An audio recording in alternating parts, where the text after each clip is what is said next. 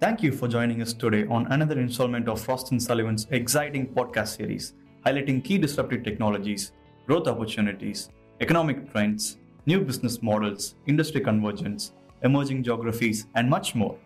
I'm Mukundan Deandayalan, a senior research analyst with the mobility research team, and I'll be talking about impact of autonomous trucks on telematics services forecasted to the year 2035, which highlights key disruptive technologies and growth opportunities.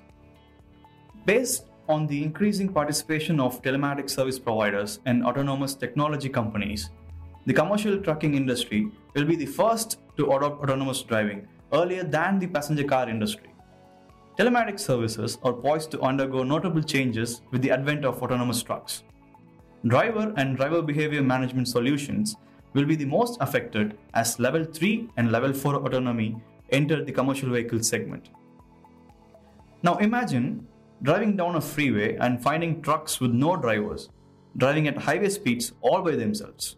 That sight is on its way to becoming a reality. Advancements in autonomous driving technologies will eventually lead to fully autonomous or uh, driverless trucks driving on highways.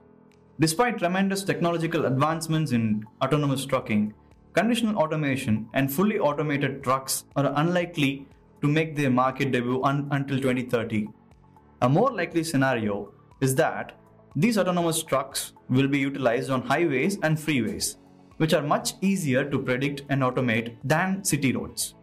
There will be transfer hubs between which these trucks will run, delivering and picking up cargo. Drivers will then be expected to make last mile deliveries. The telematics industry will be directly affected by this transformation. Key telematics services such as vehicle management, driver management, fleet management, and safety and security solutions are expected to evolve from their mainstream applications and find new and diversified areas of application.